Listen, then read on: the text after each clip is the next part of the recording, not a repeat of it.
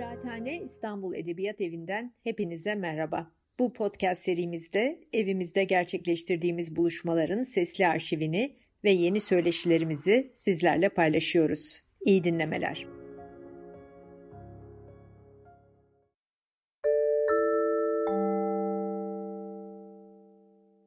Merhaba, herkes hoş geldi. Ee, Kıraathane'nin kadın konuşmalarında bu akşamki konuğumuz değerli arkadaşım Rümeysa Çamdereli. Rümeysa Çamdereli Boğaziçi Üniversitesi Bilgisayar Mühendisliği bölümünden mezun oldu. Kendisini Müslüman, feminist, müzisyen ve anne olarak tanımlıyor. Kadına şiddete karşı Müslümanlar inisiyatifi gibi farklı organizasyonların bir parçası oldu. Kadınlar camilerde, Reçel Blok ve Havle Kadınlar Derneği'nin kurucuları arasında. 2015'ten beri de Yada Vakfı'nın proje uzmanı olarak görev yapıyor ve 2020 başından beri araştırma direktörü olarak çalışmalarına devam ediyor. 2019'da ise İstanbul Üniversitesi Kadın Çalışmaları Yüksek Lisans Programı'ndan mezun oldu. Bugün kendisiyle e, Havle Kadın Derneği'ni, Reçel Bloğu ve Türkiye'de İslami Feminizmi konuşacağız. Hoş geldin Rümeysa. Hoş bulduk. E, e, Rümeysa ve e, 7 kadın 2018 yılında Havle Kadın Derneği'ni kurdu. E, derneğin tüzüğünde şöyle yazıyor. Kadınların ve bilhassa kendini Müslüman olarak tanımlayan kadınların hayatın her alanında karşılaştıkları zorluk ve engelleri tespit etmek ve bunlarla mücadele etmek amacıyla kurulduğu ve bu amaç doğrultusunda savunacağı teorik ve pratik yaklaşımları da feminizm ve kadın hareketlerinin birikiminden besleneceği ve bu birikime katkıda bulunacağı bir dernek olarak tanımlıyorsunuz. Ee, biraz anlatır mısın derneğin kuruluş hikayesinden biraz bahseder misin? Yani birçok insan aslında biliyor şu anda ama biraz da senden duymak isteriz kuruluş hikayesini. Tabii. E, Havli'nin kuruluş hikayesi aslında biraz Havli'nin öncesine dayanıyor. Biz ne, ne zaman Havli'yi anlatsak e, biraz önce benimle ilgili bahsettiğim birkaç kurumu da aslında zikretme ihtiyacı hissediyoruz. Çünkü e, Havle aslında e, sadece var olan bir e, hareketin kurumsallaşması, e, biraz daha işte daha sistematik ve stratejik davranabilmek için bir zemin hazırlanması e, için e, kurduğumuz bir yer oldu. Ee, onun öncesinde Kadına Şiddete Karşı Müslümanlar İnisiyatifi 2013'te İstanbul'da bizlerin yani bu derneği de kuran ekibi ilk bir araya getiren aslında aktivizmle tanıştığımız ve feminizmle tanıştığımız bir yandan da ilk e, yer orası oldu. Onun ardından Reçel Blok 2014'te. Reçel Blok kesinlikle çok önemli bir kırılma noktası çünkü aslında bir yandan bizim politik dilimizi de büyük oranda belirlediğini söylemek mümkün e, aslında sahada politika yapmayı KŞKM'de Kadın Şiddete Karşı Müslümanlar İnisiyatifinde öğrendiysek biraz nasıl söz söyleriz de Reçel Blok'ta öğrendik diyebilirim. E, sonrasında farklı işte Kadınlar Camilerde İnisiyatif gibi kampanyası gibi farklı girişimlerde de bulunduk ama bir noktadan sonra e, bütün kurduğumuz yapılara şey sorusu geliyordu işte Müslüman feminist hareketten bahsedebilir miyiz? Müslüman feminist hareket diye bir şey var mı? Ya da işte Müslüman feminist hareket bu konuyla ilgili ne söylüyor gibi. Biz buna e, cevap ver veremiyorduk çünkü öyle bir e, bütünlüklü bir yapıdan bahsetmek mümkün değildi. Bir yandan da e, biz de emin değildik aslında ne kadar e, kal- kalabalıklaşabiliriz, ne kadar e, meselemizi söylediğimizde, kendi meselemizi söylediğimizde onunla kendi bu, kendi bu meselenin içinde bulan, bu konuyla ilgili bir şey söz üretmek isteyen kimler vardır? Çok bilmiyorduk açıkçası. O yüzden de aslında böylesi bir yapılanmaya girme ihtiyacı hissettik. Daha önce gönüllü olarak yaptığımız faaliyetleri e, daha dediğim gibi biraz daha sistematik hale getirmek derdimiz vardı. Bir yandan da e, dernek yani bizim yaptığımız işlerde ilk değil tabii Müslüman kadınların e, kendini doğrudan feminist olarak tanımlamasalar da daha öncesinde yaptığı birçok şey olduğunu biliyoruz. E, bunların en görünür olanlarından bir tanesi de Başkent Kadın Platformu. Kişi olarak da Konca Kuruş ismi e, çok değerli bir isim bizim geri dönük tarihimizde kendimizle ilişkilendirdiğimiz aslında.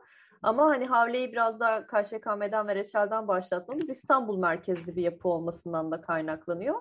Hani İstanbul'da e, Havli'nin ilk kurucu o yedi üyesi de bütün bu yapılardan herhangi birinde belirli bir dönem aktivizm yapmış insanlardan oluştu. E, o yüzden de böyle bir e, şeyi daha bir çıt, zemin e, kurmak ve e, böylesi bir çatı kurum haline gelmek gibi bir niyeti oldu Havli'nin. E, şimdi de ona uğraşıyoruz aslında temelde. Şimdi bu Başkent Kadın Platformu'ndan da bahsettin. Hani bir 1995 yılında kurulmuş. Hoş geldin. Oraya geleceğini söylemiştim öncesinde. Hazırlıkta illa oraya çıkıyor çünkü bütün konuşmalarda sağ. Bugün e, Kıraathane'de e, sevgili arkadaşım Rümeysa Çamdereli ve kedisini ağırlıyoruz. Cintos da bizlerle. Cintos da bizlerle. Hoş geldin Cintos. E, şimdi e, Başkent Kadın Platformu'ndan bahsettin. E, 1995 yılında kuruldu ve e, ne yazık ki 2019 yılında faaliyetlerine son verdiğini biliyoruz. E, yani Havle Kadın Derneği, Başkent Kadın Platformu gibi bu diğer önceki yapılanma, yapılandırmalardan nasıl ayrılıyor? E, veya onların söylemini nasıl tamamlıyor? E, ya da şöyle sorayım daha genel olarak. E, Havle Kadın Derneği e, olarak siz kendinizi Müslüman Kadın Hareketi ve Türkiye'deki feminist hareket içinde nasıl konumlandırıyorsunuz? Yani Türkiye'de feminist hareket içinde hangi boşluğu doldurmaya çalışıyorsunuz ve feminist söyleve e, nasıl bir katkıda bulunuyorsunuz? Ee, biz bu konuda aslında dediğim gibi böyle bir e, geçmiş bir birikimin olduğunu farkında olarak hep yola çıkıyoruz ama daha önceki birikimin e, bizden farkı e, yani en azından bizim gözlemlediğimiz kadarıyla farkı feminist hareketli olan mesafesi ya da mesafesizliği şu anki bizim durumumuzda. E, genel anlamda e, feminist örgütler olarak Reçel dahil olmak üzere bu arada yani Reçel de kendini feminist bir blok olarak hiçbir zaman tanımlamadı. Ee, bizden önceki yapılar kendini feminist bir örgütlenme olarak tanımlamaktan e, bir nebze uzak durdular. Kişiler bireysel olarak kendilerini feminist olarak tanımlasalar da örgütlenmeler feminist hareketin doğrudan bir parçası olarak konumlandıkları bir e, yapılanma içerisinde değillerdi. Bu anlamda e, Havle'nin en özgün hani Müslüman kadın hareketi içerisindeki en özgün durumu, duruşu aslında kendi Müslüman feminist bir dernek diye oluşu. Aslında kadın şiddete karşı Müslümanlar inisiyatifinin son döneminde de şu an aktif olarak çalışmalarına devam etmese de Müslüman feminizm üzerine söz söyleme meselesi aslında oralarda da başlamıştık. Ama hani bir kurumsal yapı anlamında dev, yani devlet nezdinde geçerli olan bir tüzüğü olan işte bir karar defteri olan bir yapı olarak ilk defa kendine e, Müslüman feminist diyen bir yapı olmuş oldu. O anlamda aslında Müslüman Kadın Hareketi'nin önceki dönemlerde yaptığı çalışmalardan bir nebze ayrışıyor. Çünkü sek- feminizmi genel anlamda e, seküler feminist e, profille sınırlama ve bu profille e, karşı nasıl bir cevap ürettiği üzerinden konumlanma üzerine bir tartışma var. Benim de ilk aktivizme girdiğim zamanlar böyleydi aslında ağırlıklı olarak. Müslüman kadınlar belirli kırmızı çizgileri olan, belirli şeyleri tartışabilen ya da tartışamayan ya da işte o masalara gelen ya da gelmeyen, belirli kurumların varlığında orada olan, belirli kurumların yokluğunda orada olmayan gibi böyle belirli şeyleri olan, e, mesafeleri olan e, kadınlar olarak görülüyordu. Ama son noktada en azından Havle Kadın Derneği'nin olduğu pozisyonda biz bir feminist örgütüz her şeyden önce. O yüzden de feminist örgütlenmelerin hepsiyle bir bir arada e, doğrudan hani İslamofobik söylemleri olmadığı sürece ki orada da aynı masaya oturma konusunda bir gerginliğimiz yok. Sadece hani iş tutmak, işbirliği yapmak ve e, birbiriyle konuşmak konusunda her türlü feminist kadınla dayanışabileceğimizi biliyoruz. Öyle bir şekilde yola çıktık. O yüzden de öyle geçmiş dönemin kırmızı çizgileri bizim için çok geçerli değil yani konuşulamaz değil. Üzerine e, istişare edilemez değil. Biraz da böyle başladık aslında yola. Hani derneği kurma aşamasında da konuştuğumuz şeylerden bir tanesiydi.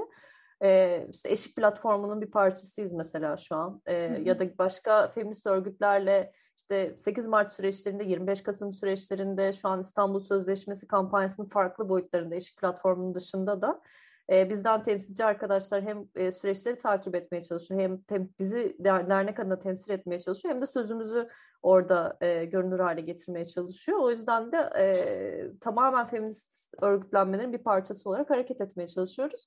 Burada da kapatmaya çalıştığımız boşluk diyebileceğimiz bir şey. O boşluk terimini de özellikle şeyden kullanıyoruz aslında. Hani yeni bir dernek açmaya ne gerek var noktasına geldiğimiz onlarca kurumun olduğu, onlarca yapının olduğu bir noktada aslında bizim de şey derdimiz oldu. Yani e, kaynakları e, kaynaklara bir tane daha e, şey yaparak mı ekleniyoruz? Yani bir e, aynı şeyi söyleyen, aynı şeyi üreten bir kurum daha olmanın ne anlamı var diye. Hı. Orada da şeyi fark ettik aslında. Yani feminist hareketin şimdiye kadar ürettiği dilde ve içeriklerde e, çok önemli bir birikim olmakla birlikte bu birikimin özellikle e, dinle kurduğu ilişki, İslam ve dini inançlarla, Türkiye'deki dini inançlar ve bunların yaşanışıyla kurduğu ilişkide bazı zayıflıklar olduğunu gördük. En azından e, kurulan stratejilerde, savunuculuk kampanyalarında, buraya doğru kurulan dilde bunu belki güç, güçlendirebiliriz dedik ve bir yandan da kendi öznelik süreçlerimiz de çok öğretici oldu. Yani birer feminist özne olarak kabul, ed kabul edilme süreçlerimiz. O yüzden de aslında yerelleşme gündemi altında farklı kadın e, öznelerin feminizm içerisinde nasıl kendilerine yer bulabilecekleri meselesine de bir köprü ve zemin oluşturabilecek ek bir sözümüz olabileceğini düşündük. Şu an bir iki konu üzerinden kendimizi konumlandırıp çalışmalarımızı yürütmeye çalışıyoruz. Ee, tamam, yani buradan da aslında birazcık Havle'nin yaptığı aktivitelere geçebiliriz e, diye düşünüyorum ben. Çünkü Havle hani böyle farklı kadın örgütleriyle de, senin dediğin gibi tanışarak bir araya gelen ve Müslüman feminist çerçevede bilgi ve politika üretmeyi amaçlayan da bir dernek. E, o yüzden bu birazcık politika odaklı araştırmalarınızdan bahsedelim istiyorum ben. E, benim bildiğim kadarıyla bir erken yaşta evlilik araştırması raporu yayınladınız ve şu anda da şiddetle ilgili bir araştırma raporu hazırlıyorsunuz. Sanıyorum Haziran, Temmuz gibi çıkacak o da. Evet. E, biraz bu araştırmalardan bahseder misin e, önce? Daha sonra da ileriye dönük ne gibi projeleriniz var? Bunu e, bunu konuşuruz. Tam işte biraz önce söylediğim şeyde e, yani biz hangi konularda çalışma yapalım diye kendi aramızda konuşurken tabii ilk senemizi önce Müslüman feminist kadınlar var ve buralardalar diyerek geçirdik aslında derneğin en başında. Biz de kendimizi keşfetmekle e, ilk zamanımızı geçirdik. Yani 2018 Ekim'de kuruldu e, dernek aslında e, yani üçüncü senemizi daha tam dolduramadık yani. O yüzden de çok genç bir dernek. E, ama e, hızla e, özellikle özgün e, katkı sağlayabileceğimiz alanları keşfetme derdine düştük. Oralarda da aslında e, biraz dinin etkili olduğu söylenen, dini inanışların etkili olduğu söylenen ve e, bu yüzden de aslında birçok savunuculuk e, kampanyasına ya da projelendirmede işte imamların, e, dini kurumların dikkate alındığı meseleleri biraz listelemeye çalıştık. Orada da en e, görece e, toplumsal mutabakatın da sağlanabileceğini düşündüğümüz ve orada kolay göre ilk, ilk işimiz, ilk saha işimiz açısından daha rahat e, başlangıç yapabileceğimiz düşündüğümüz şey olarak da erken yaşta evlilikler, 18 yaş altı evlilikler meselesi e, karşımıza çıktı. Hem e, biraz bizim bireysel olarak da yaptığımız farklı projelerden bazı aşinalıklarımız vardı. Hem de e, dediğim gibi aslında e, özellikle her 18 yaş altı evlilik meselesinin gündem olduğu e, ya da işte çocuğun cinsel istismarı, kavramsallaştırma da oldukça farklılaşıyor çok farklı gruplar tarafından. E, ve ne zaman bu konu gündem olsa illa işte bir e, kolluk kuvvetlerine, imamlara eğitimler veriliyordu. Yani böyle temel böyle bir patern vardı, örüntü vardı. Bizde acaba bu kişilere verilirken bu eğitimler nasıl bir dil kullanılabilir, e, neye ihtiyaç var diye yola çıktık. Ama önce bunun öncesinde Türkiye'de hiç böylesi genel anlamda e, 18 yaş altı evlilikleri nasıl bakılıyor e, konusunda bir e, araştırmanın yapılmadığını gördük. Araştırmalar genelde bu evlilikleri gerçekleştirmiş kadınların e, hayat hikayelerini ya da sözlü tarih çalışmalarına benzer e, çalışmalar e, kapsamında ilerletilmişti şimdiye kadar. Biz de biraz hani e, bu anlamda daha geniş bir çalışmanın faydalı olabileceğini düşündük. Böyle bir saha çalışması başlattık. Araştırma çok geniş bir araştırmaydı bu arada. Yani evet. evliliğe bakış, evlilik boşanmaya bakış vesaire gibi çok daha geniş sorular ve onlara da cevaplar da bulduk ama 18 yaş altı evliliklere doğru baktığımızda aslında e, temelde şunu gördük ki e, bir de tam o tam o dönemde bizim aslında böyle bir öngörümüz yoktu. E, TCK 103 tartışmaları başladı. E, 18 yaş altı evliliklerin e, kısmi affı e, gündemi e, oldu Türkiye'de. Ve o esnada biz de tam araştırmanın ilk çıktılarını, taslak çıktılarını elde etmiştik ve burada şey gördük. Türkiye'nin böylesi, e, burada TCK tartışmalarında ağırlıklı olarak sahiplenilen bir argüman vardı. İşte Türkiye toplumu 18, için 18 yaş geç, e, 18 yaşı bekleyemiyor evlenmek için. O yüzden de bu işte çok üstten ve dışarıdan Türkiye'nin değerlerine ve toplumsal yapısına uygun değil deniyordu. Ama araştırma şeyi gösterdi. Biz yani Türkiye temsil işte 12 ilden örneklemin toplandığı vesaire bir araştırma yaptığımızda Türkiye'nin aslında kendi kız çocuklarını ve da oğlan çocuklarını 18 yaş altı evlendirmeyeceğini ifade edenlerin oranı %91.6. Ama kararsız olanlarda bir yüzde yedi. Yani evlendiririm diyen sadece yüzde birlik bir kesim, yüzde bir ila ikilik bir kesim e, oluş ortaya çıktı. Bu da aslında hem o argümanın gücünü azalttı hem de e, Türkiye adına e, var olan fotoğrafı tekrar görmek yani Türkiye'yi okumak adına önemli bir zemin oldu. Biz tabii biraz bu hani her, kime sorsanız böyle der e, hissin üzerinden biraz daha provokatif sorular da sorduk o e, minvalde. Peki dedik işte kızınızın cinsel e, anlamda bir işte birlikteliği olduğunu bilseniz evlendirir miydiniz? İşte ekonomik zorluğunuz olsa evlendirir miydiniz gibi aslında 18 yaş altı evliliklerin neden olarak gösterilen ve farklı projelerin farklı şekillerde odaklandığı meseleler.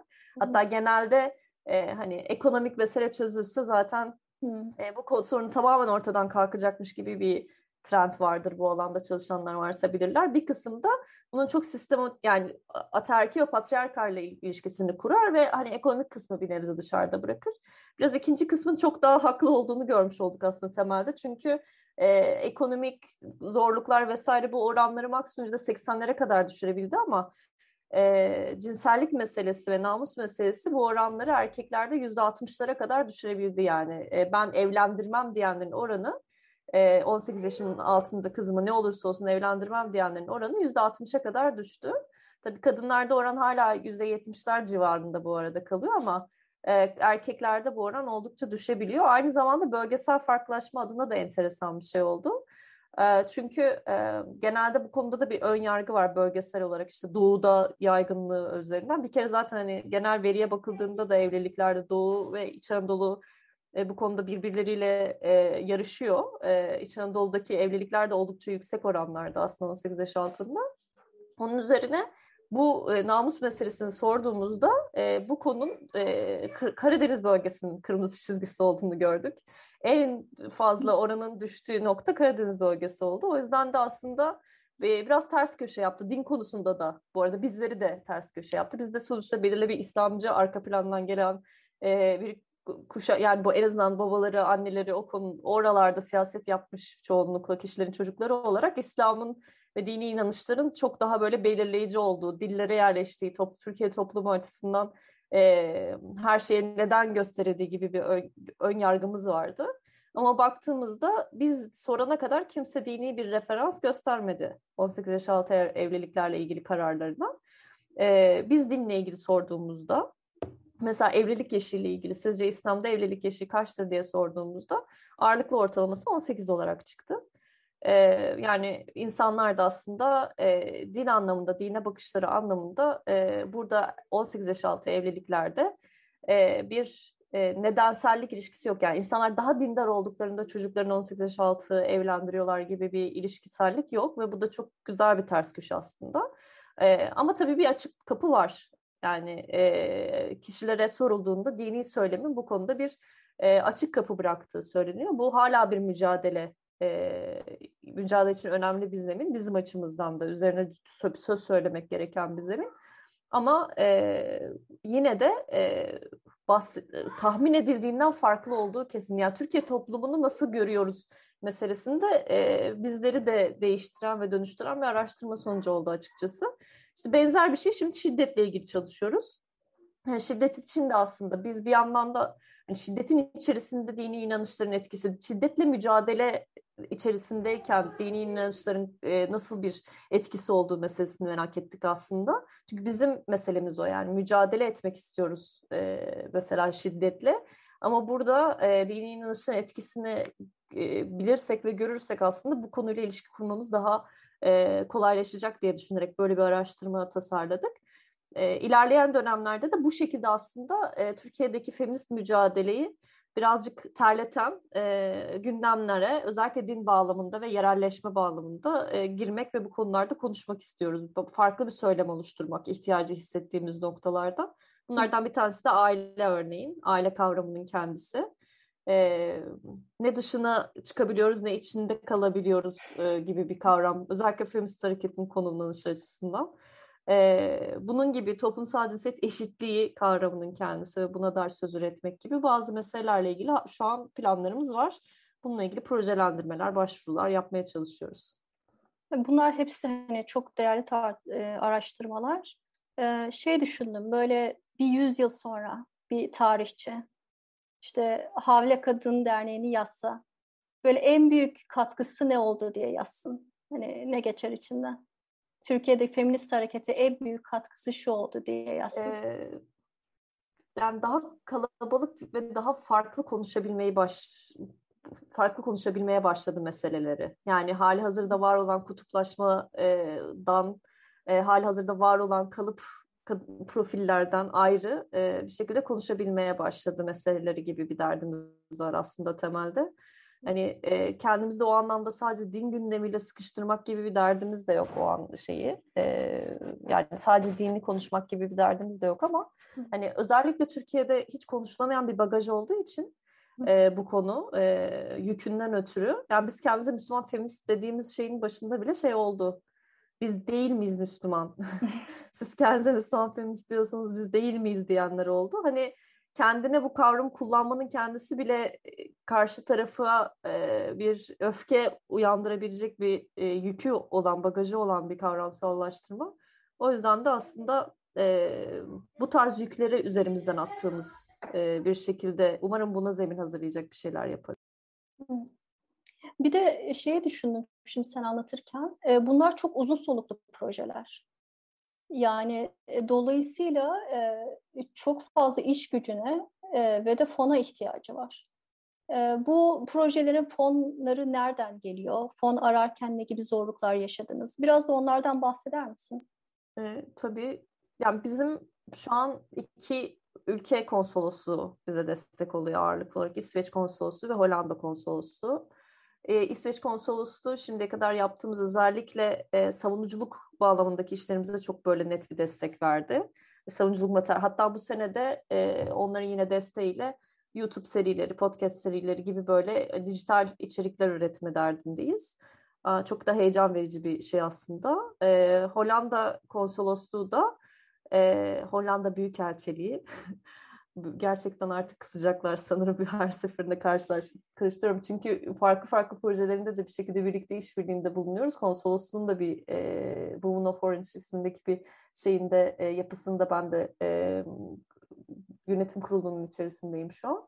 E, Hollanda Büyükelçiliği'nin destek, desteklediği projeydi erken yaşta erkekler. Burada tabii ben projeyi çok sadece araştırma bağlamında anlatıyorum ama projenin bir kaps kapsamında biz e, Diyanet'te, imam hatiplerde, ilahiyatlarda çalışan kadınlara e, araştırmamızın çıktısını ve e, bu alanda yapılabilecek e, savunuculukla ilgili zemini hazırlayabilecek bir kit hazırladık. Onlarla da bunu paylaştık.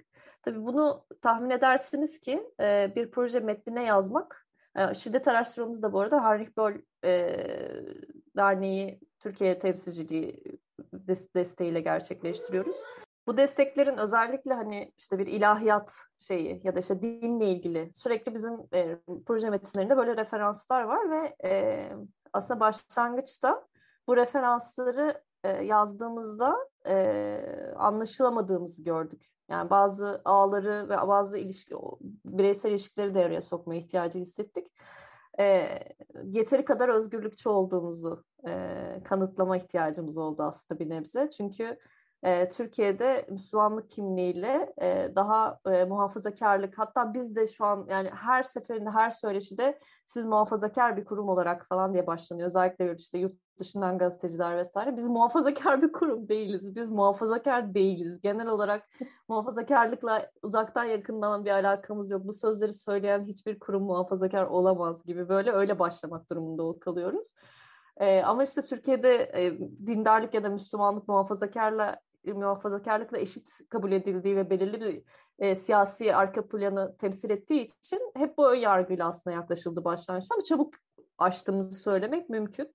Ama tabii devlet fonlarına vesaire ne bileyim İçişleri Bakanlığı'nın açtığı fonlara da kend, başvurmadık yani kendimizi e, bu anlamda e, yeteri kadar e, şeffaf bir şekilde bilgilerimizi paylaştığımız için ek bir içerik paylaşımı yapmak istemedik devletin fon kaynaklarıyla.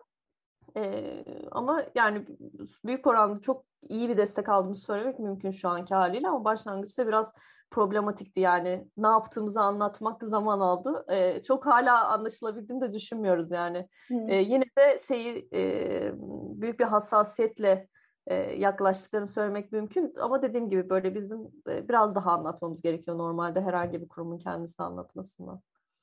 Seninle e, bir önceki konuşmalarımızdan birinde şey dediğini hatırlıyorum. E, bir yandan Müslüman kimliğine sıkışmak istemiyoruz.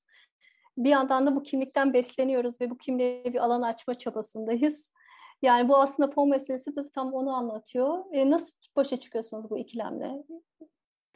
Yani aslında bu bir süreç oluyor. Ee, yani kurum içerisinde de birçok şeyi konuşmaya devam ediyoruz. Kendi yapılanmamızı bir kere zaten en temelde feminist bir örgütlenmenin kendisi yani anti yararşik işte e, paralel yapılanan e, kendi kararını kendisi veren kararlarını e, olabildiğince kolektif almaya çalışan bir örgüt haline gelmenin kendisi çok zorlayıcı bir süreç. Bir de üzerine e, farklı işte Müslümanlıkla ilgili bağlantılar, e, top, oradaki hafıza, oradaki kurumsal hafıza, geçmiş dönem bu anlamda belirli hafızalar söz konusu tabii ki hepimizin. Yani sadece reçeli, karşıkamayı vesaire yazıyoruz ama sonuçta ifade ediyoruz ama onun dışında da birçok örgütün içinde, özellikle karma örgütlerin içerisinde de işte Mazlumber gibi farklı platformların içerisinde de yer almış kadınlar burada bir yandan içeride duruyor.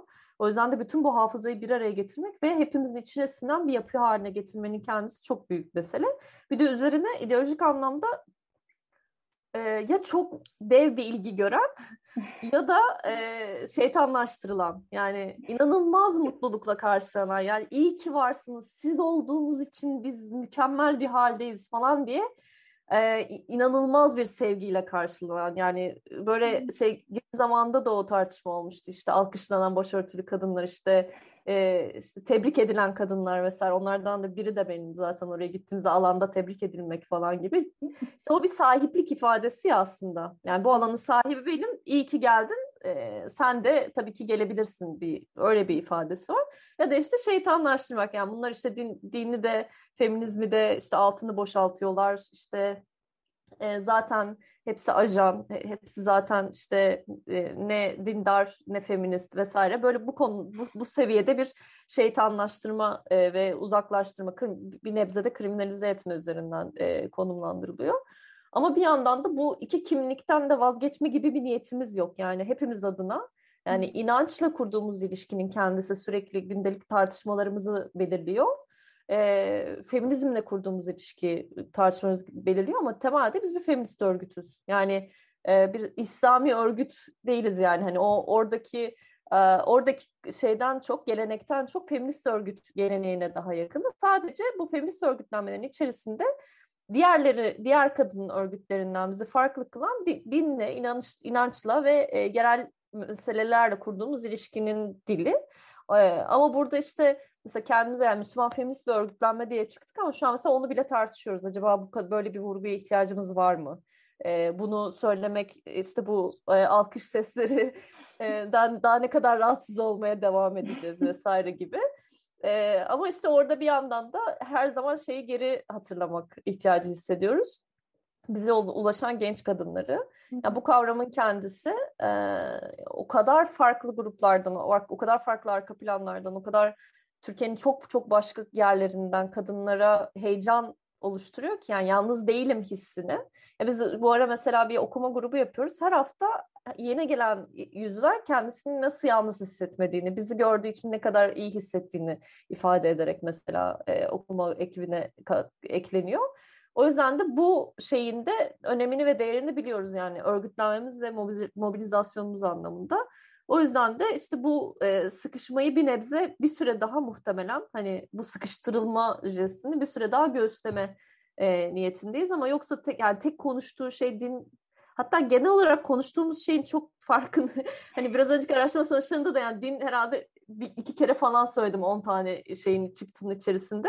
Yani bizim için çok daha böyle zat böyleyiz, varız e, ve burada bunun peşine düşüyoruz e, gibi bir şeyden daha öte bir noktası yok yani. Bir sahiplenme ve onun e, değerini yükseltme e, gibi bir dertle çıkmıyoruz. Varlığımızın bir parçası olarak konumlandırıyoruz ağırlıklı olarak aslında. Ya, tabii bu konuda e, farklı e, boyut yani hepimiz bambaşka hissediyoruz. Yani bunu da çok tabii bireysel çok, farklılıklar vardır. Çok çok çok dernek içinde gidiyor. tabii tabii. Ya sadece Müslümanlıkla ilgili de değil. Yani feminizmle kurduğumuz ilişki, gün, günlük politikayla kurduğumuz ilişki, aktivizmle kurduğumuz ilişki, ne bileyim bir kızımız mesela ekoloji meselesiyle çok ilişkili şu an hani gündelik meselelerde çok gündem oluyor. Ee, işte vegan Müslüman arkadaşlar var. Bir kısım etnik kimlikleri vesilesiyle başka bambaşka bir tecrübeye sahipler. O işte ne bileyim Kürt kadın arkadaşlarımızın bambaşka bir tecrübesi var. İşte konferanslarımız oldu iki senedir. Bir tanesini fiziksel bir tanesini online gerçekleştirdik. Her seferinde bu mesele bambaşka bir boyutuyla konuşuldu mesela. Yani bunların hepsi bu fark yani hiçbirimizin aynı olmadığını her seferinde görmek çok değerli ve bunu önemsiyoruz. Yani bunu korumayı önemsiyoruz kendi içimizde aslında. Peki böyle e, gündem oluşturacak boyutta fikir ayrılıkları, anlaşmazlıklar var mı? Mesela aklıma ilk işte Kürtaş hakkı geliyor ya da işte LGBTİ hakları. Yani bu konularda hani mesela çünkü şiddet bir ortaklaşma alanı hani herkes için.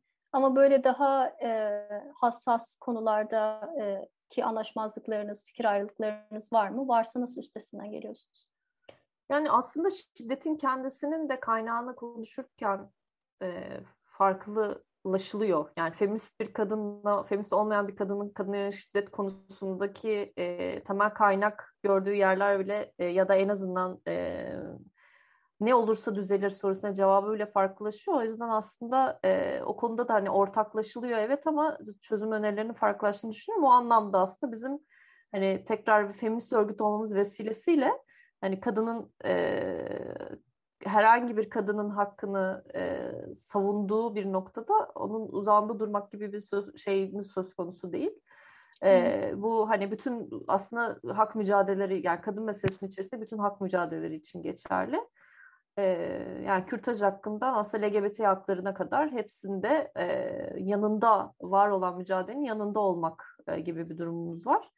Yani burada e, bu konuda mesela LGBT meselesi yakın dönemde gündem olduğu için o konuda da hani kendi içimizde de ayrıca konuşma şansımız olduğu için onunla daha rahat da konuşabilirim. Yani kürtaj konusunda ayrıca son dönem bir tartışma olmadığı için gündemimize almadık ama yani bir kadının kendi bedeniyle ilgili bir e, karar alması konusundaki bir hak talebinin karşısında durabilecek bir yapı değiliz. Yani dur, durmayı tercih edecek zaten bir yapı değiliz. Ancak yanında olabiliriz. Bu yani bizim kendi bedenimizde bunu e, icra etmek ya da etmemek konusundaki kararımız başka kadınların bu konudaki kararını etkilemiyor. Meselemiz o yani. LGBT hakları konusunda da LGBT hakları insan haklarıdır şeyin çerçevesinden daha fazlasına ihtiyaç duymadığımızı konuştuk. Yani bu, bu bir insan hakları meselesi bu şekilde yaklaşıyoruz diye. Ee, yani öyle o anlamda aslında biraz önceki çerçevede uygun bir şekilde öyle konuşulamazlarımız yok. Hı hı. Ve olabildiğince yani kadınların kendisiyle ilgili talep ettiği ne varsa orada onların yanında olmak e, derdindeyiz. Kendi dilimizde, kendi anlayışımızla. Ama birilerine rağmen kadın hakları savunmak gibi bir şansımız olmadığını düşünüyoruz yani. Hı. Bir de şeyden bahsetmek istiyorum. Sen böyle kendi çevrene de, kendi çevrende de kendi duruşunu benimsetmekte böyle biraz zorlandığından bahsetmiştin. Hatta şeyde Reçel Blog'da çok sekülerim keşke ölsem diye bir yazın da var. Biraz bu yazıyı yani ne yazdırdı bu yazı sana? Ne oldu da yazdın? Hani biraz bahseder misin bu? Bunu açar mısın dinleyiciler için? Evet çok ilk zamanların tabii yazısı sonra kendime benzeyen çok sıklarım keşke ölsem diyen çok fazla kadınla karşılaştığım için son dönemlerde daha az muzdarip olduğum bir mevzu ama genel anlamda aslında İslami camia içerisinde olup e, işte daha seküler addedilen gündemlerde ilişki kurmanın e, handikapıydı. E, yani kadın meselesiyle ilgili bir şey söylediğimizde içerisinde işte ayetler, hadisler ve Osmanlıca kelimeler olmadığında kabul görmediği bir dünyadaydık. Yani özellikle KŞKM'nin ilk dönemlerinde. Yani ben de açıkçası e, kendi Müslümanlığım adına böyle bir arka plandan gelmiyorum. Yani ben işte e, lise zamanında sol örgütler içerisinde bulunmuş, üniversite zamanında İslam'la tanışmış bir İslamcı bir babanın kızıyım ve bizim evimizde kültürel bir Müslümanlık hiç olmadı. Yani hep hatta geleneksel olanı işte o dili eleştiren Ali şeriatlerle vesaire hani Müslümanlığı anlayan e, temelde yani daha politik bir mesele olarak siyaset siyaset ve İslam arasında hep bir bağlantı kuran bir şey oldu ve benim dilim o yüzden hep e, şey yani hiçbir zaman Osmanlıca kelimeler barındırmadı ve bir ayet ve hadis referansının peşinde olmadım. Yani temel o şu anda aslında çok fazla konuştuğumuz Müslüman feminizmle ilgili de İslam feminizmle ilgili de konuştuğumuz dinin temel bir e, şeyi var, e, sözü var. O sözün içerisinde şunu yapmak lazım, bunu yapmamak lazım. Zul, zalim şudur, zulüm görenin ve mağdurun yanında durmak için şunları yapmak gerekirden daha öte bir derdim olmadığı bir noktada o İslami cam, camianın içine girince ki daha öncesinde de hiç böyle bir durumum yoktu. Ee, çok böyle yani Müslümanlarla bir arada bulunabileceğim bir durumum olmadı. Bir de müzikle de uğraşıyordum o dönemde. O yüzden hani e, öyle bir ortamım hiç olmadı. Ne zaman aktivizmde böyle Müslümanlık üzerinden söz kurmaya başlasam o zaman bunlar üzerinde bunları söylemediğim için e, yeteri kadar Müslüman olmamakla suçlandım ve e, bireysel olarak bu suçlanmamın kendisini o yazıda dökmüştüm ortaya. Yani zaman içerisinde de hala bununla karşılaştığımızı hissediyorum açıkçası. E, yani dediğim gibi doğrudan bir ayet ya da hadis referans olmadan da bir şeyin Müslümanca gayet olabileceğini e, anlat. Öyle bir politikaya ve öyle bir aktivizme, öyle bir Müslümanlık genel olarak inanıyorum. E, Havri'nin de son dönem diledin özellikle bu konuda beni tatmin ettiğini söylemek mümkün. E, değişiyor ama her yapı değişiyor. Her yapı aynı e, şeyle kalmıyor. Hani ben en azından içinde bulundukça bu dil, dilin korunması için elimden geleni yapmak istiyorum. Daha e, anlaşılabilir. Hani bu yerellik yerellik diye konuşuyoruz. Hani anlaşılabilir herkes tarafından e, ortaklaşılabilir bir dile ihtiyaç olduğunu düşünüyoruz. O yüzden de hani olabildiğince oralarda tutmak dert aslında. Peki, peki ailenin şu an bakışı nasıl e, derneğe ve politikalarına? Yani e, çok başka bir şey yaptığımızı biliyor ailem. O yüzden de hani e, riskli bir su olduğunun da farkında. E, yani kadın meselesinin kendisi ve feminizmin kendisi bir e, en azından babam açısından söylüyorum yani bir erkek tarafından kabul edilmesi zor e, bir gündem. O yüzden genelde gündelik muhabbet ve espri konusu oluyor toplumsal cinsiyet meseleleri aramızda.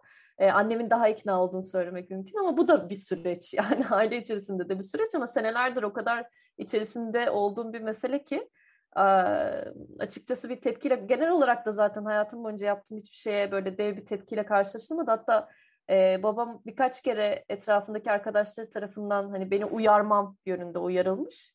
Babam da hani istiyorsanız kendisiyle konuşabilirsiniz. O yetişkin bir insan demiş. O yüzden de e, benzer bir camiadan gelen iki Çamdereli olarak arada e, yollarımızın kesiştiği oluyor. Babamla da çünkü öyle bir uyarılar geliyormuş.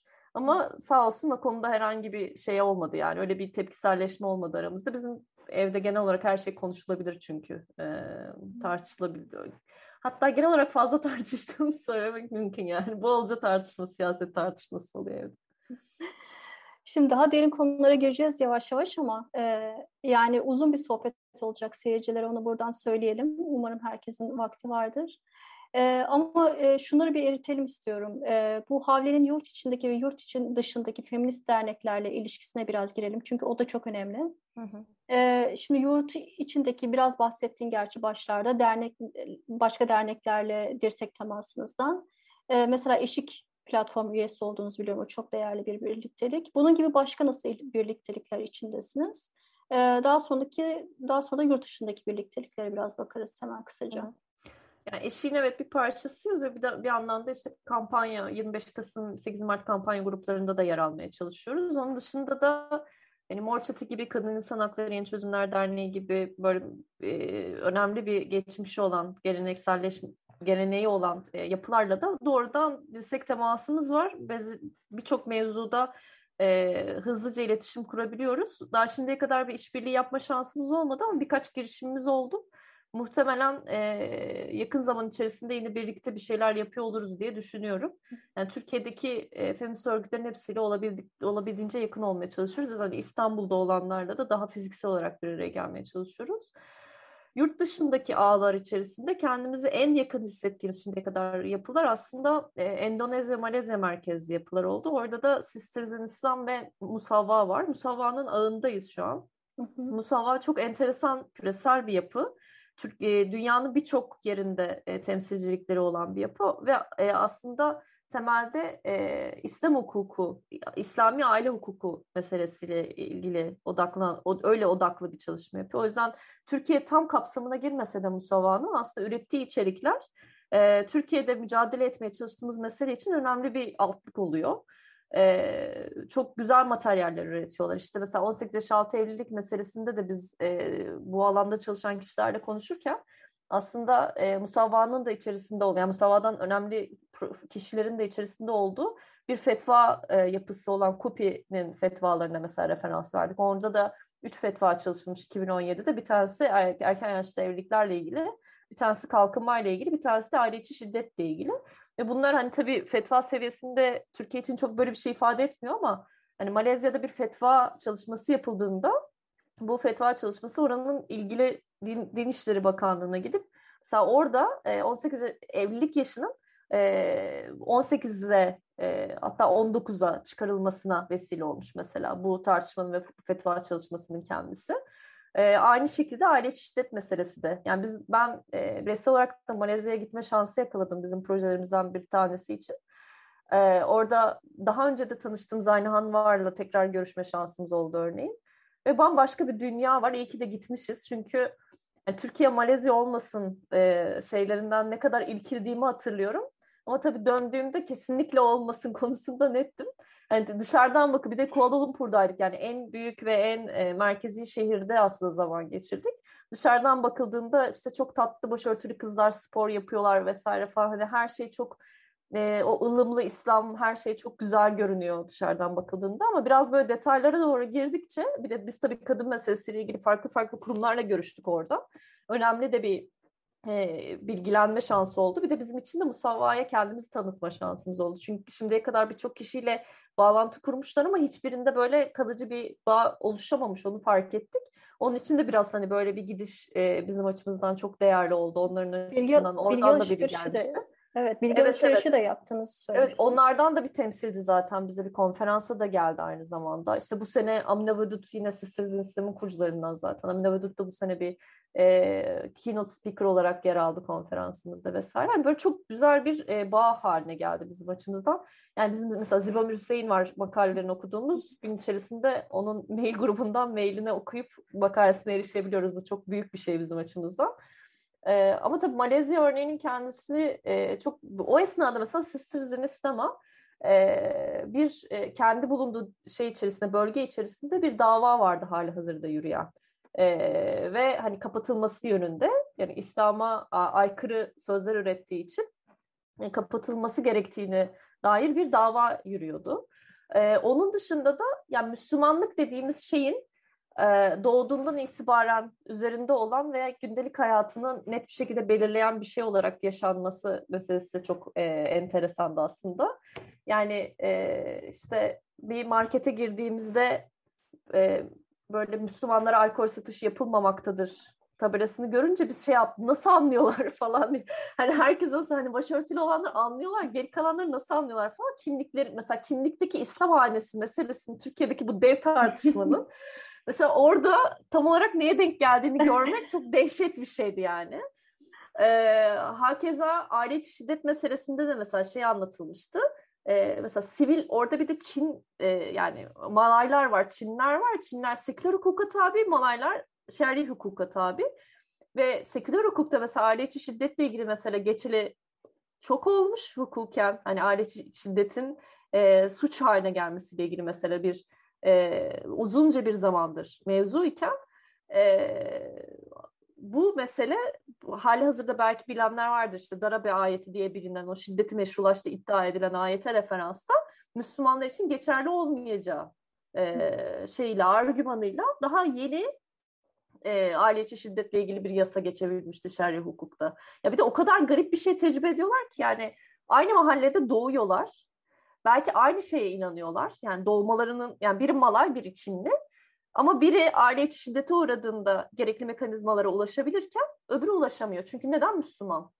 Ve bundan vazgeçebiliyor mu? Vazgeçemiyor. Müslüman olmaktan vazgeçmeye kalktığınızda da e, uzun çok uzun süreçli bir ikna mesela önce bir gidiyorsunuz bunu bildiriyorsunuz sizi ikna etmek için bir e, şeye sürece sokuyorlar vesaire yani bu böylesi bir din değiştirme meselesinde öyle hani Türkiye'den yine duyduğumuz gibi hani burada mesela bir, bir insanın Müslüman olmayı tercih etmesi ya da etmemesi konusunda muhakkak bir toplumsal baskı var ama hani hukuki olarak bunun önünde yine engeller var o hanenin değişmesi anlamında. Gündelik o kadar Türkiye o kadar garip bir yer ki o yüzden de gündelik hayatımızda hiç böyle bir şey yokmuş gibi davran yaşayabiliyoruz aslında.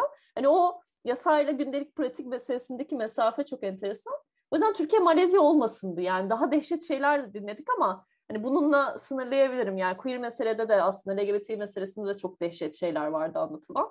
İşte en son bir kırbaç cezası vardı mesela bir lezbiyen çiftin kırbaç cezası e, meydanlardan bir tanesinde e, görmesiyle ilgili çok yakın zamanda tecrübe etmişlerdi. Çok travmatik olarak anlatmıştı oradaki arkadaşlar da. Yani o yüzden de böyle hani dinlediğimiz şeyler e, yani burada konuşulduğu düzeyde yani burada sanki orada yaşanan şey konuşuluyormuş gibi bir şey var. Hani oradaki yaşam talep ediliyormuş gibi ama hiç kimse o yaşamı istemez Türkiye'de şeyinden eminim. Keşke bize daha iyi anlatsalardı Türkiye Malezya ol, olmasın derken neye kastettiklerini diye düşündüm açıkçası.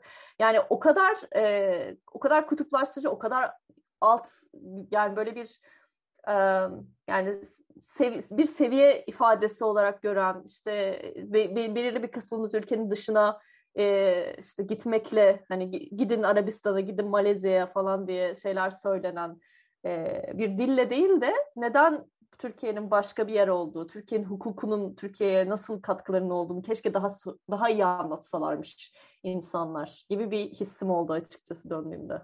E, peki e, diğer ülkelerle mesela Mısır ve Lübnan'da çok güçlü İslami Feminist Hareket. E, oradaki derneklerle hani Malezya örneği dışında bir dirsek temasınız var mı? Ya orası çok işte bizim açımızdan dil meselesi çok büyük bir bariyer.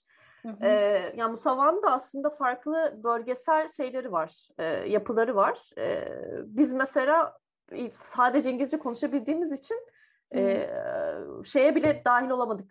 Kendi bölgesel yapılanmamıza bile dahil olamadık. Çünkü bizim bölgesel yapılanmamız hani Mısır vesairenin içerisinde olduğu Orta Doğu bölgesi Arapça yapıyor toplantılarını. Hmm. Biz de Arapça konuşamadığımız için şey böyle Güney Pasifik falan gibi böyle bizim dünyanın öbür tarafındaki e, hmm. ülkelerle toplantılara katılabiliyoruz. En büyük bariyerimiz bu. Ee, ve bir yandan da aslında mesela biz Malezya'ya gitmeyi planladığımız önce Mısır'a gitmeyi düşünüyorduk ama Mısır'da o dönemde çok büyük politik gerilimler vardı ve çatışmalar vardı. Yani hep gündemimizde olan ama bir yandan da hem e, bölgenin hiç durmayan çatışmalarına e, şey yapamadığı yani fiziksel bir araya gelişlerimizin zorlandığı hem de dil konusunda böylesi bir bariyerle karşılaştığımız bir şey. Yoksa Mısır örneği gerçekten çok enteresan bir örnek. Biz de hani bu konuda çalışan kişilerden dinlemeye çalışıyoruz elimizden geldiğince konuyu. E, umarım senden de ayrıca dinleriz mesela. E, şeyde hani seküler hukuk sadece aile hukukunun e, şer'i olduğu ve geri kalan hukukun seküler hukuk olduğu üzerinden bir e, Türkiye'ye en yakın e, şeyi var. Bir de Tunus. Ben Tunus'a da gitme şansım oldu bambaşka bir meseleden ötürü. Yani bu tarz e, benzer ülkelerin tecrübelerini dinlemek de çok kafa açıcı oluyor kesinlikle. Ama Peki, şimdiye kadar hı. o bağlantılarımızın çok güçlü olduğunu söylemek mümkün değil ne yazık ki. Ee, aslında bir de diğer toplantılar var hani New York'ta. Yani dil açısından bir mesela engel oluşturmayacak. İşte mesela e, The American Society for Muslim Advancement'ın toplantıları var. İşte onun çatısı altında kurulan Human Islamic Initiative in Spirituality and Equality var WISE e, ya da e, Human Living Under Muslim Laws diye birkaç tane New York'ta organizasyon var. Ve bildiğim kadarıyla onlar da e, konferanslar yapıyorlar. E, onlara katılmayı düşünür müsünüz ileride mesela? Ee, yani aslında Wise bizimle iletişime geçti. Bizimle iletişime geçtiler. Çok garip yani bizim bu konudaki e, ya Türkiye'nin çok özgün bir tarafı olduğu için genelde ilgi uyandırıyor ve hani biz daha anlayıp ulaşana kadar birçok kurum bizimle doğrudan iletişime geçiyor. E, ama şimdi orada şöyle bir fark var. Türkiye hani her ne kadar diğer e, ülkelerden hani Müslüman çoğunluğu olan ülkelerden işte, hukuk sisteminden ötürü ayrışsa da toplumsal yapısı e, çok benziyor ve sonuçta tartıştığımız meseleler çok benziyor. Yani Müslümanlık bir azınlık meselesi olmaktan çıkıyor.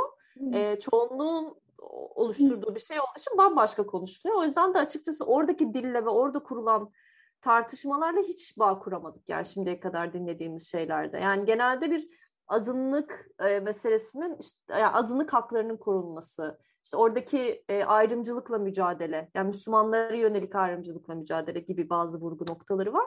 O bizim için çok böyle şey hani ilişki kurabildiğimiz bir şey olmadı.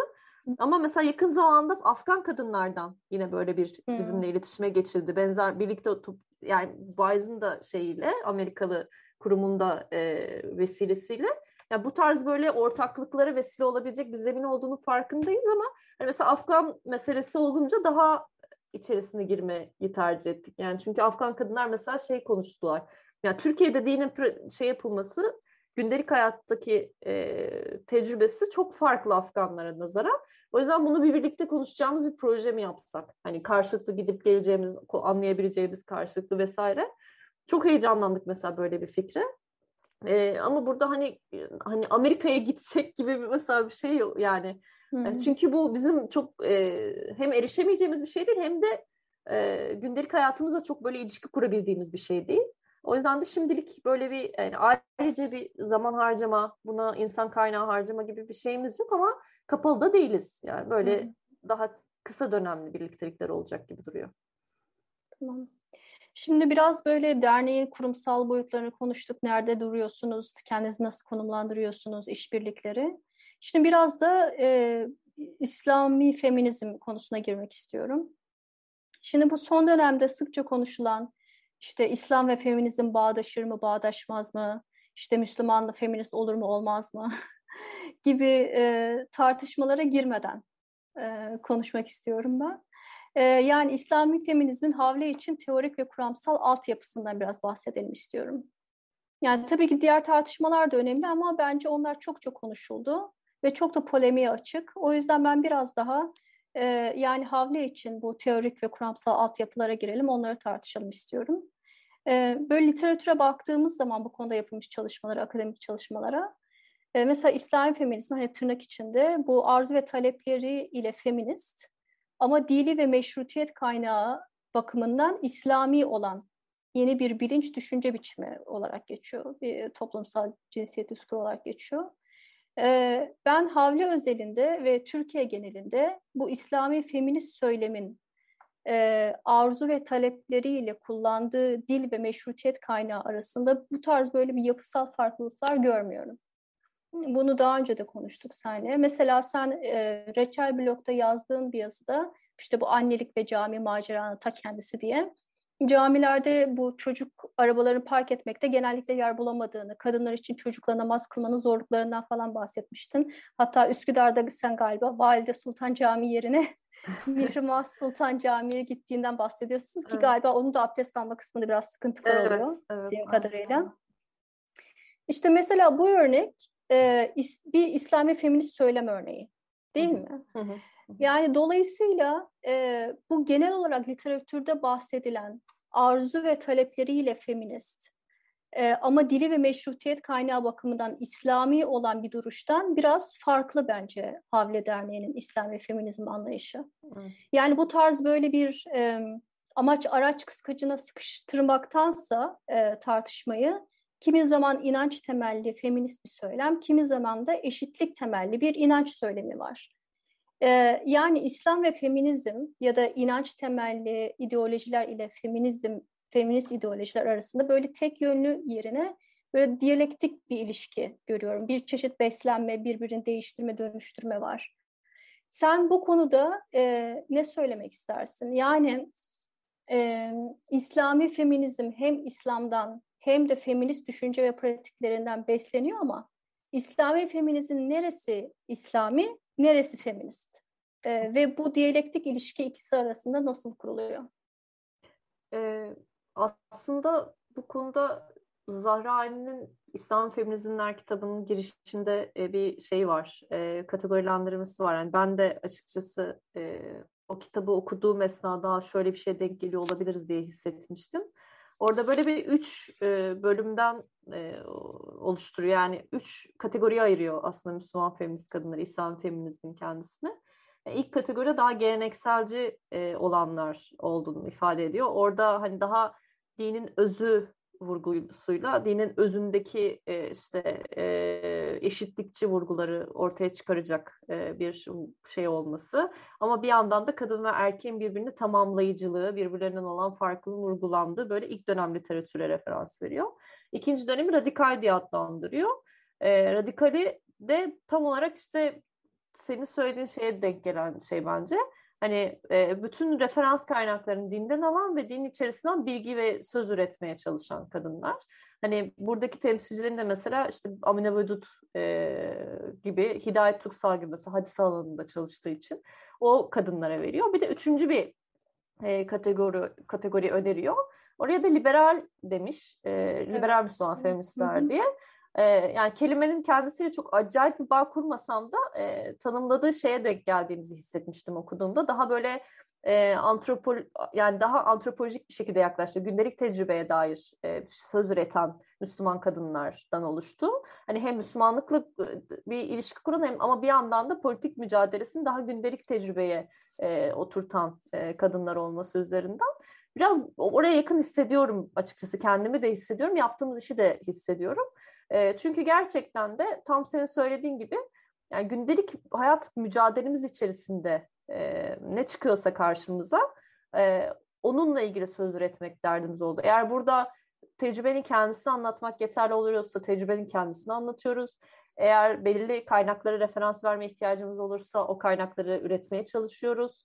Ee, yani ne bileyim işte mesela İstanbul Sözleşmesi ile ilgili bir gündemde bizim ayrıca bir kaynak üretme gibi bir ihtiyacımız olmuyor. Yani e, bazen bazı şeyleri e, herkesle aynı şekilde söylememiz biz olarak söylediğimizde de bir anlam e, şey yapabiliyor, arz edebiliyor.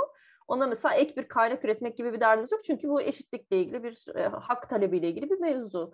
Ama işte 18 yaş altı evlilikler meselesiyle ilgili ilahiyat e, işte ilahiyat alanında çalışan insanlarla bir projelendirme yaptığımızda bunu İslami kaynaklarla ilgili ilişkisini de kurmakla ilgili bir derdimiz oluyor. O yüzden de aslında biraz e, kendi varoluşumuz hani nasıl gerçekleşiyorsa, kendi söz öğretme tecrübemiz, kendi ihtiyaçlarımız nasıl gerçekleşiyorsa bu şekilde yapıyoruz aslında. O yüzden de çok e, gündelikle ilgili bir de hiçbirimizin alanı zaten doğrudan ilahiyat değil. Nerede, yani dernekte şu an ilahiyatçı hiç kimse yok yani çekirdek ekipte. E, daha şeyde istişare ekibi dediğimiz biraz daha kalabalık bir grup var. Orada ilahiyatçılar var. E, ama yani böyle ilahiyatçıların domine ettiği ya da daha çoğunlukta olduğu bir yapı da değil zaten. Yani o yüzden de böyle bir e, dini dini ilmi yerine getirmekle e, bir ilişki kurarak yaşamıyoruz bir anlamda. E, sadece onunla kısıtlamıyoruz en azından. Dine dair söz söylemek bütün dini icra eden insanlar için bir alan bizim için.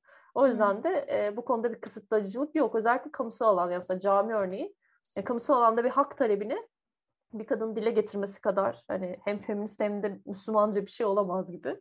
O yüzden de orada ayrıca bir referans ihtiyacı hissetmiyoruz e, böyle yaptığımız bir şeye. Ya da kadın imamlık işte camide eşit safta namaz kılınması gibi yani farklı konularda e, savları olan e, dernekler var yani hani düşünürsen e, kadın erkek karma namaz kılınması gibi falan. Ya bu konu e, şey e, bu doğrudan üzerine konuştuğumuz mesela bir söz ürettiğimiz bir mesele değil. Her aşamada tekrar tekrar söz üretmeye çalışıyoruz. Bir yandan da bu konuda farklı taleplerimiz varsa kendi aramızda onu da göz önüne alarak böyle e, orta hepimizin temel temel olduğu noktada e, bir araya gelmeye çalışıyoruz.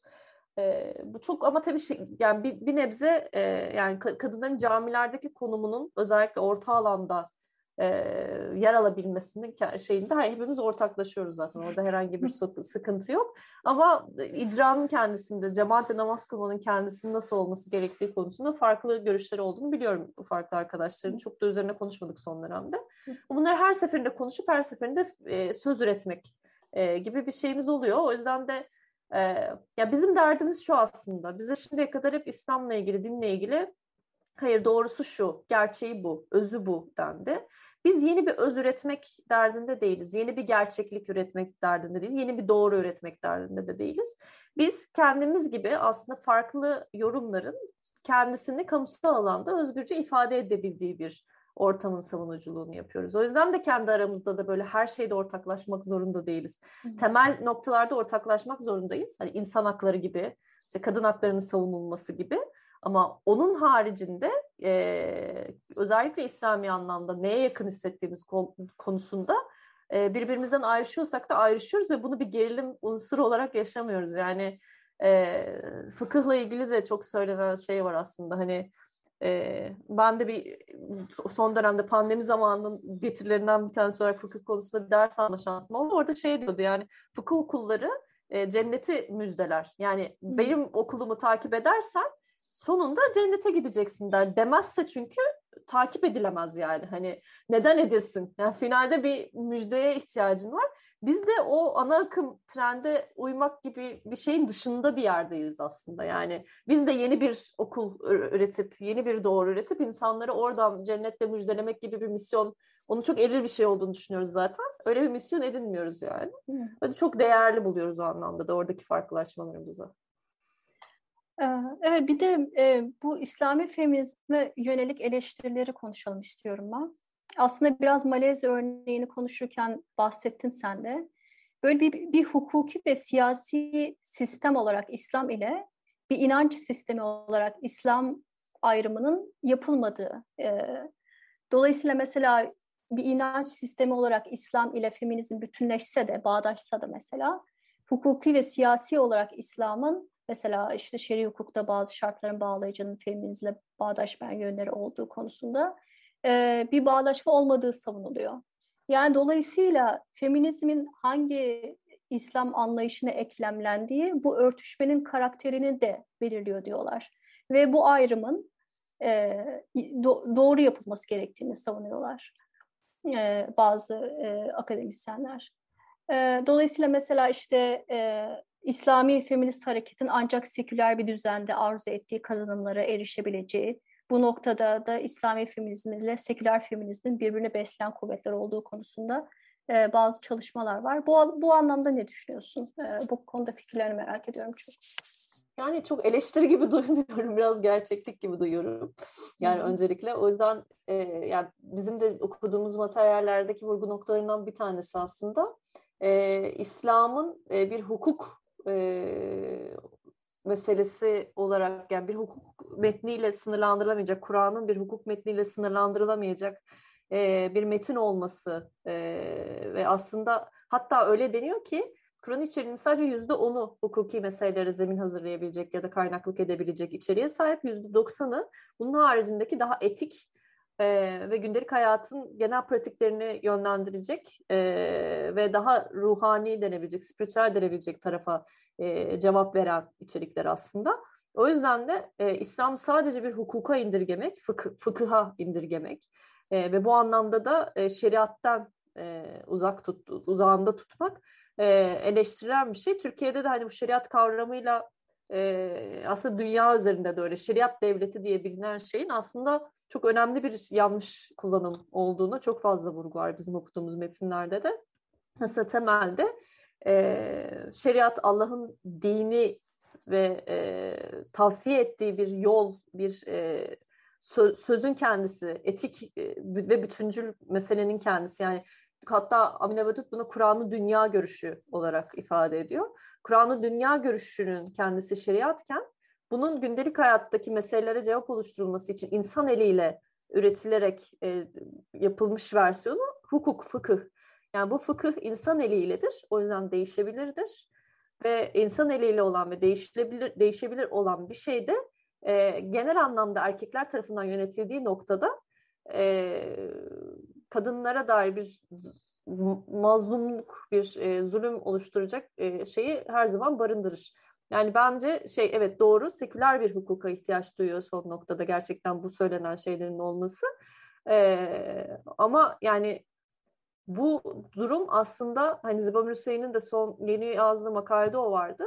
Yani hali hazırda aslında bu küresel insan hakları gündeminin ve küresel eşitlik gündeminin e, Müslüman toplumlarda tam olarak yer edememesi, bütün bu dire, dirençle birlikte yer edememesinden de kaynaklı bir şey olarak. Yani bir yandan e, demokrasi denen şey e, çok batılı vesaire duyuluyor olabilir ama bu küresel yani insan hakkı nedir? Hangi kim kimden üstündür ya da değildir meselesine verilen çok herkesin verebileceği cevaplar var dünyanın birçok yerinde.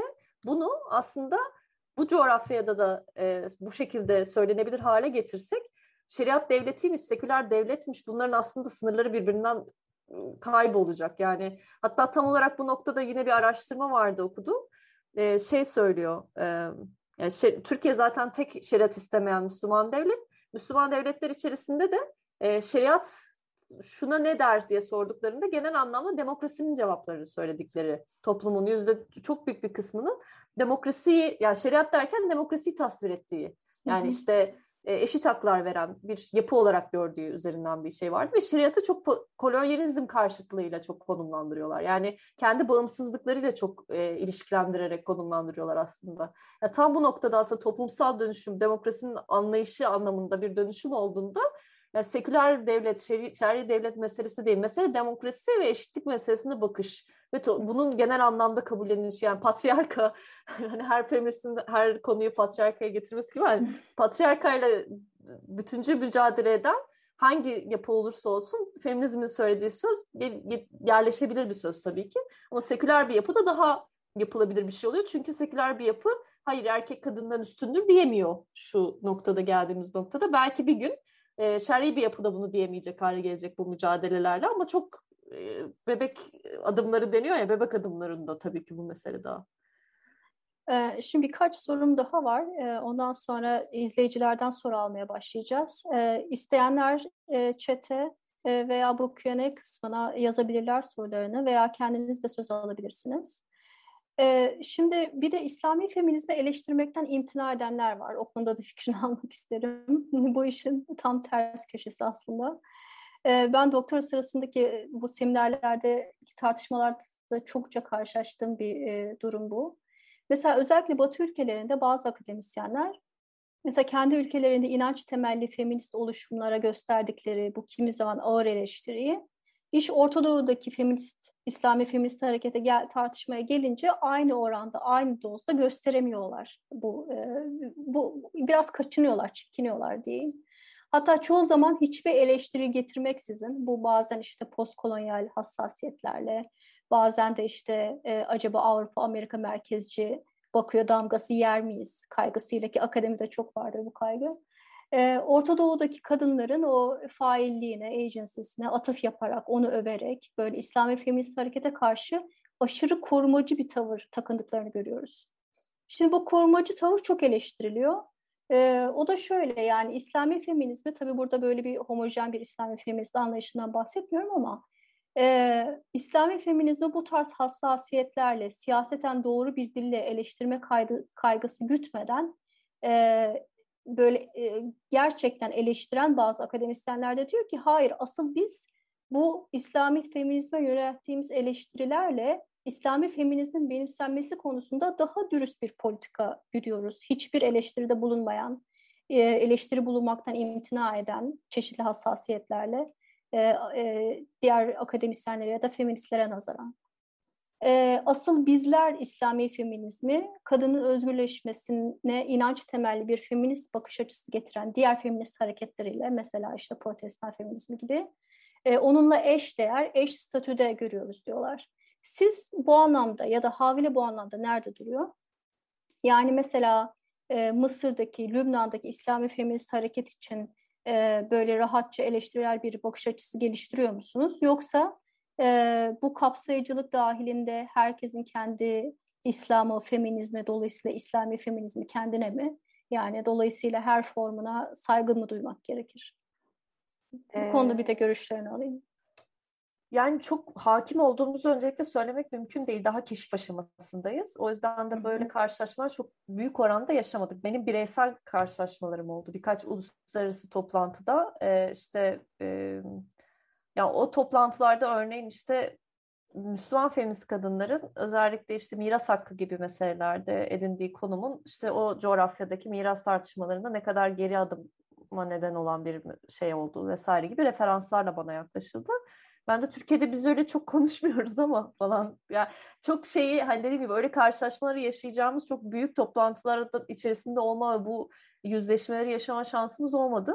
Muhtemelen biz daha işte progresif demeleri Türkiye'deki Müslümanlara zaten birazcık oradan da kaynaklanıyor olabilir. Çünkü zaten seküler bir hukukta yaşadığımız için Yani bizim için böyle daha gündelik ve e, şey spekülatif tartışmalar oluyor ağırlıklı olarak fıkıh etrafındaki tartışmalar. Çünkü insanlar istedikleri anda eşitlikçi hukuka erişebiliyorlar. Yani en azından istedikleri anda tabii birazcık şey oldu ama hani erişebil erişmek istediklerinde yani ve doğru şekilde yönlendirdiklerinde orada bir şey var ulaşabilecekleri.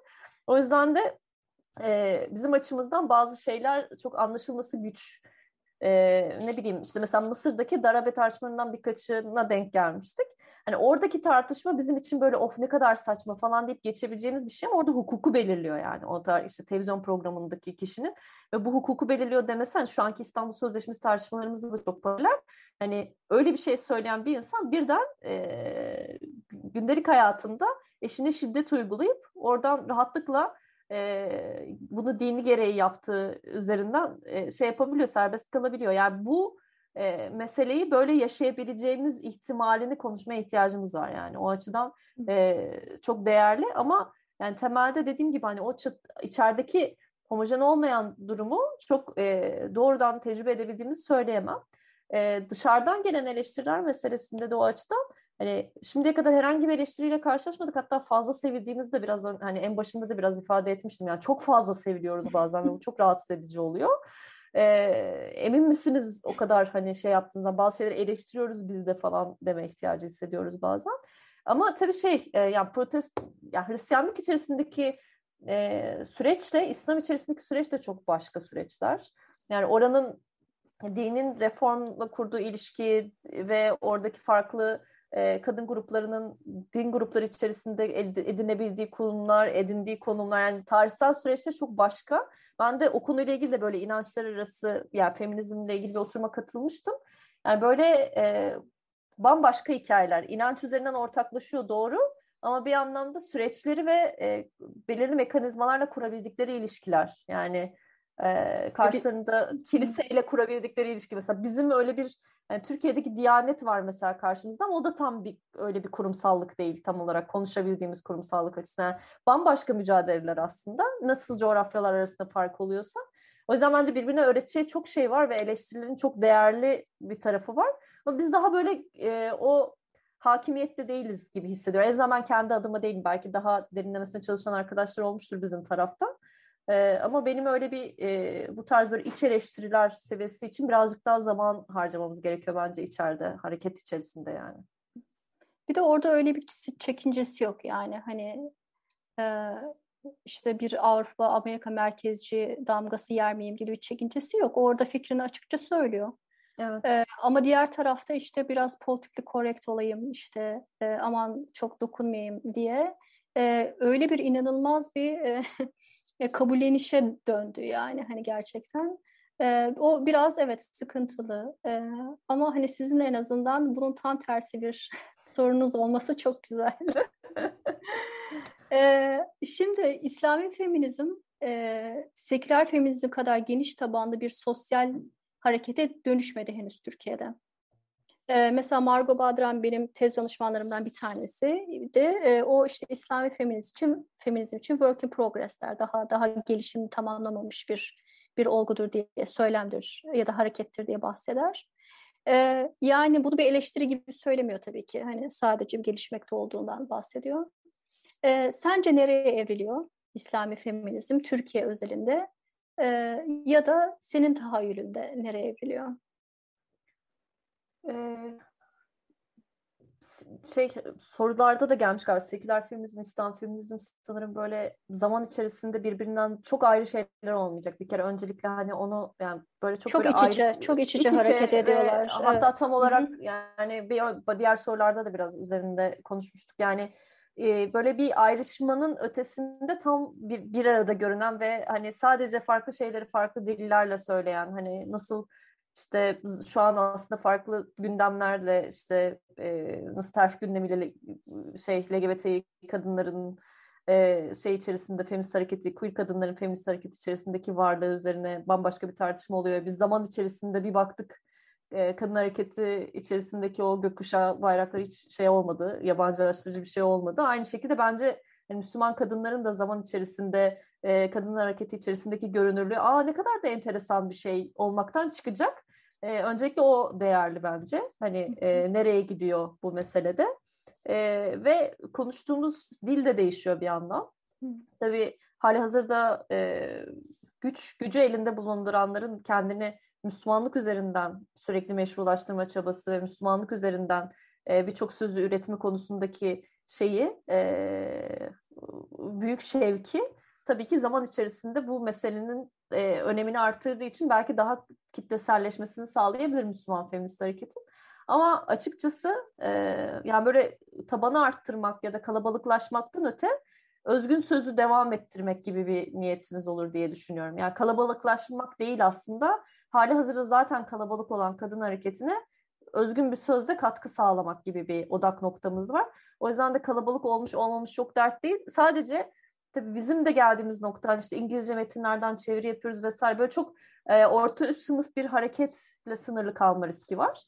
Bunun bir tek şeyini hani dersini almak ve zaman içerisinde bu anlamda farklılaştırmak farklılaştırmak daha az entelektüel e, bir şeyi e, kapsama kapsamı genişletmek o anlamda daha anlaşılır bir hale getirmek gibi bir derdimiz var.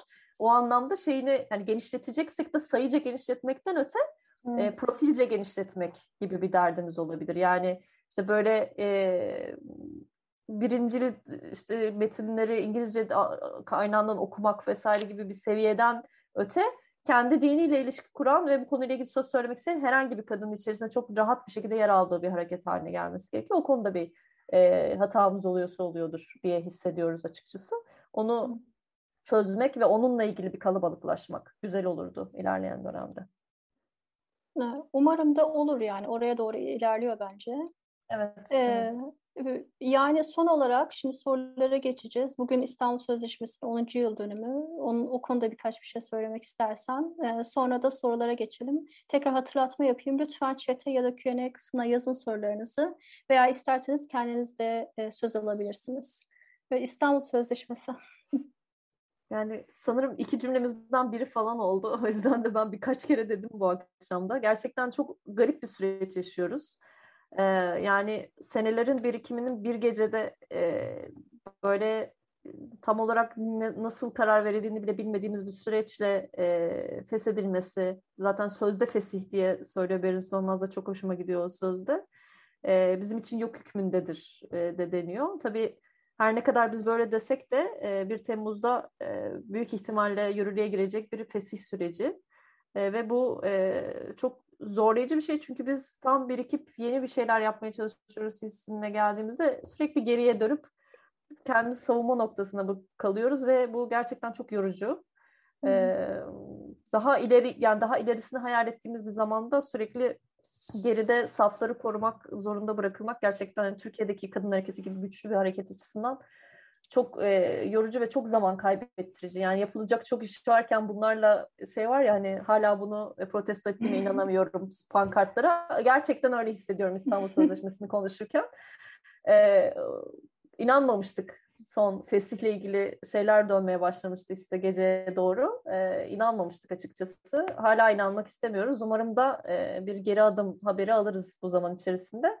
Ama almasak da hali hazırda olan şeyleri korumaya devam edeceğiz yani tüm Hı. geri kalan feminist kadınlarla birlikte. Çok teşekkür ederim Rümeysa. Hep çok keyifli ben seninle konuşmak. çok uzun konuştum diye bir gerildim sadece ama Yok hayır hayır hayır hayır çok güzel oldu. Şimdi e, şey kadın dayanışması. Bence çok güzel oldu. Ee, şimdi sorulara geçelim. Ee, önce Q&A'den iki soru gelmişti. Daha sonra chatten bir soru görüyorum. Ee, e, Özgüncüm sen de YouTube'dan sorular varsa onları istersen aktarabilirsin. Ee, şimdi ilk soru, bunu biraz değinmiştik sanıyorum. Müslüman evet. Feminist Hareket ile anonim bir e, e, soru. E, Müslüman Feminist Hareket, diğer feminist grupları e, seküler feminist hareketler olarak tanımlıyorlar. E, neden diye sormuş dinleyicimiz. Yani diğer feminist grupları tam olarak bir tanımlama yapmıyoruz ve aslında gerçekten temelde çok problemli bir tanımlama olduğunu düşünüyorum. Belki biz de seküleriz çünkü yani bize de seküler Müslüman diyorlar ağırlıklı olarak. Ee, şey açısından, meselelere yaklaşım açısından. Ee, o yüzden de böyle e, net bir ayrışma yok ama hani temel motivasyonlar açısından meseleye din merkezli bakabilmeme, bakamama açısından seküler Müslüman denmesine de çok bir e, şey yok herhalde, gerilim yok. E, böyle ayrıca bir ayrışma olarak konumlandırmıyoruz. Hani bir şey betimleyici bir ifade aslında. Başka bir anonim soru. Teşekkür ediyorlar bu toplantı için. Biz teşekkür ederiz. Ben iki ana öğreti içinde çelişen konularda nasıl bir yol izleniyor? Yani sanıyorum burada feminist ve Müslüman'dan kasıt. Öncelikli bir kimlik belirleniyor mu? Gerçi bunu ben birazcık bunu konuşmuştuk feminizm, feminist ve Müslüman kimlikleri arasında. Hiyerarşik bir durum var mı?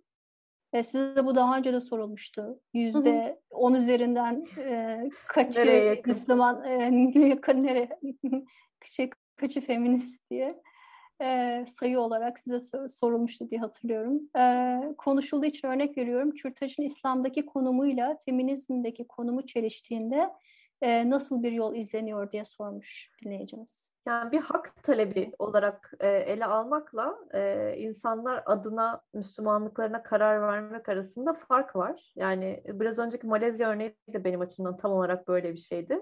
Yani benim Müslüman olduğumu ben karar vermek ve kendi kararlarımı kendim verebilmek istiyorum ve böyle bir devlet yapısı istiyorum. O yüzden de eğer kadınlar kendileriyle ilgili böyle bir karar veriyorlarsa mesela Kürtaj, böyle bir talepleri varsa bunun yanında durmamdan daha şey bir şey olamaz yani daha doğru bir şey olamaz çünkü bu kadın kendi bedeniyle ilgili böyle bir talepte bulunuyor ve e, neye inandığı ya da neye inanmadığı benim için önemli değil. Ben de inandığım noktada aynı şey mesela şeyle ilgili de vardı.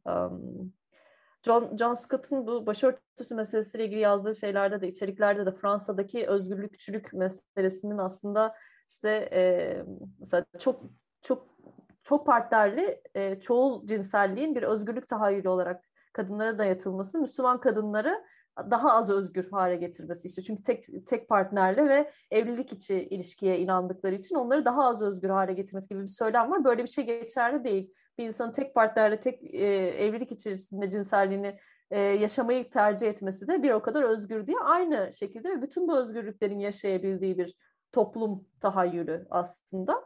O anlamda hani başkaları yerine Müslümanlıklarını ya da başkaları yerine e, kendi bedenlerine karar vermeyecek e, bir Müslümanlık anlayışında var zaten. Tersi de feminizmle çelişir. Yani bir kadının kendisi, kendi bedeniyle ilgili hakkının karşısında duramaz herhangi bir feminist. Bell Hooks da feminizm merkezi içinde bunu söylüyordu. İlk gerilimim oydu feminizmde. Çabuk çözüldü. Yani bana ne başka insanların ne yapacağından diye söylemek kolaylaştırıyor bence meseleyi. Ee, tamam. E, şimdi bir soru daha var. E, dinimizde e, LGBTİ e, artı yoktur işte. Din kadının yerini belirliyor zaten gibi söylemlere Havle nasıl cevap veriyor? E, hak ve eşitlik söyleminin dinin içinde olduğunu ortaya koymak gibi bir derdi var mı Havle'nin diye soruyorlar. E, bu konuda içerikler var okuduğumuz, bize de referans olan. E, ama dediğim gibi bu yeni bir gerçeklik olarak inşa etmekten öte bizim okuduğumuz, bizim yorumladığımız halinin de erişilebilir ve yaygınlaşabilir bir hale gelmesiyle ilgili bir derdimiz var. O yüzden de hani bunlara cevap üretmek ve sizin söylediğiniz yanlış, bizim söylediğimiz doğru gibi bir yeni gerçeklik üretmektense kendi okuduğumuz metinlerde mesela işte LGBT hakları ile ilgili zaten biraz önce konuştum. Ee, insan hakları seviyesinde ya da daha farklı queer Müslümanların varlığından da bahsedilen çokça metin var. Biz bunları okuyoruz, ediyoruz. Hepimiz farklı şeyler düşünüyoruz belki finalinde. Bu tartışmaları paylaşmak istiyoruz, farklı yorumları.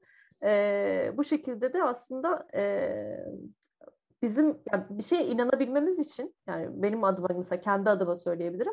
Feminist bir kadın olarak inanabilmek için bazı referanslara ihtiyaç duyuyorum e, kaynaklarından ve onlara belirli okumalarla e, erişebiliyorum. Bu okumaları da benim gibi bu tarz gerilimler yaşayan kadınlarla paylaşmak gibi bir niyetim var. O yüzden e, evet eşitlik söyleminin içerisine ortaya koymak gibi bir derdimiz var.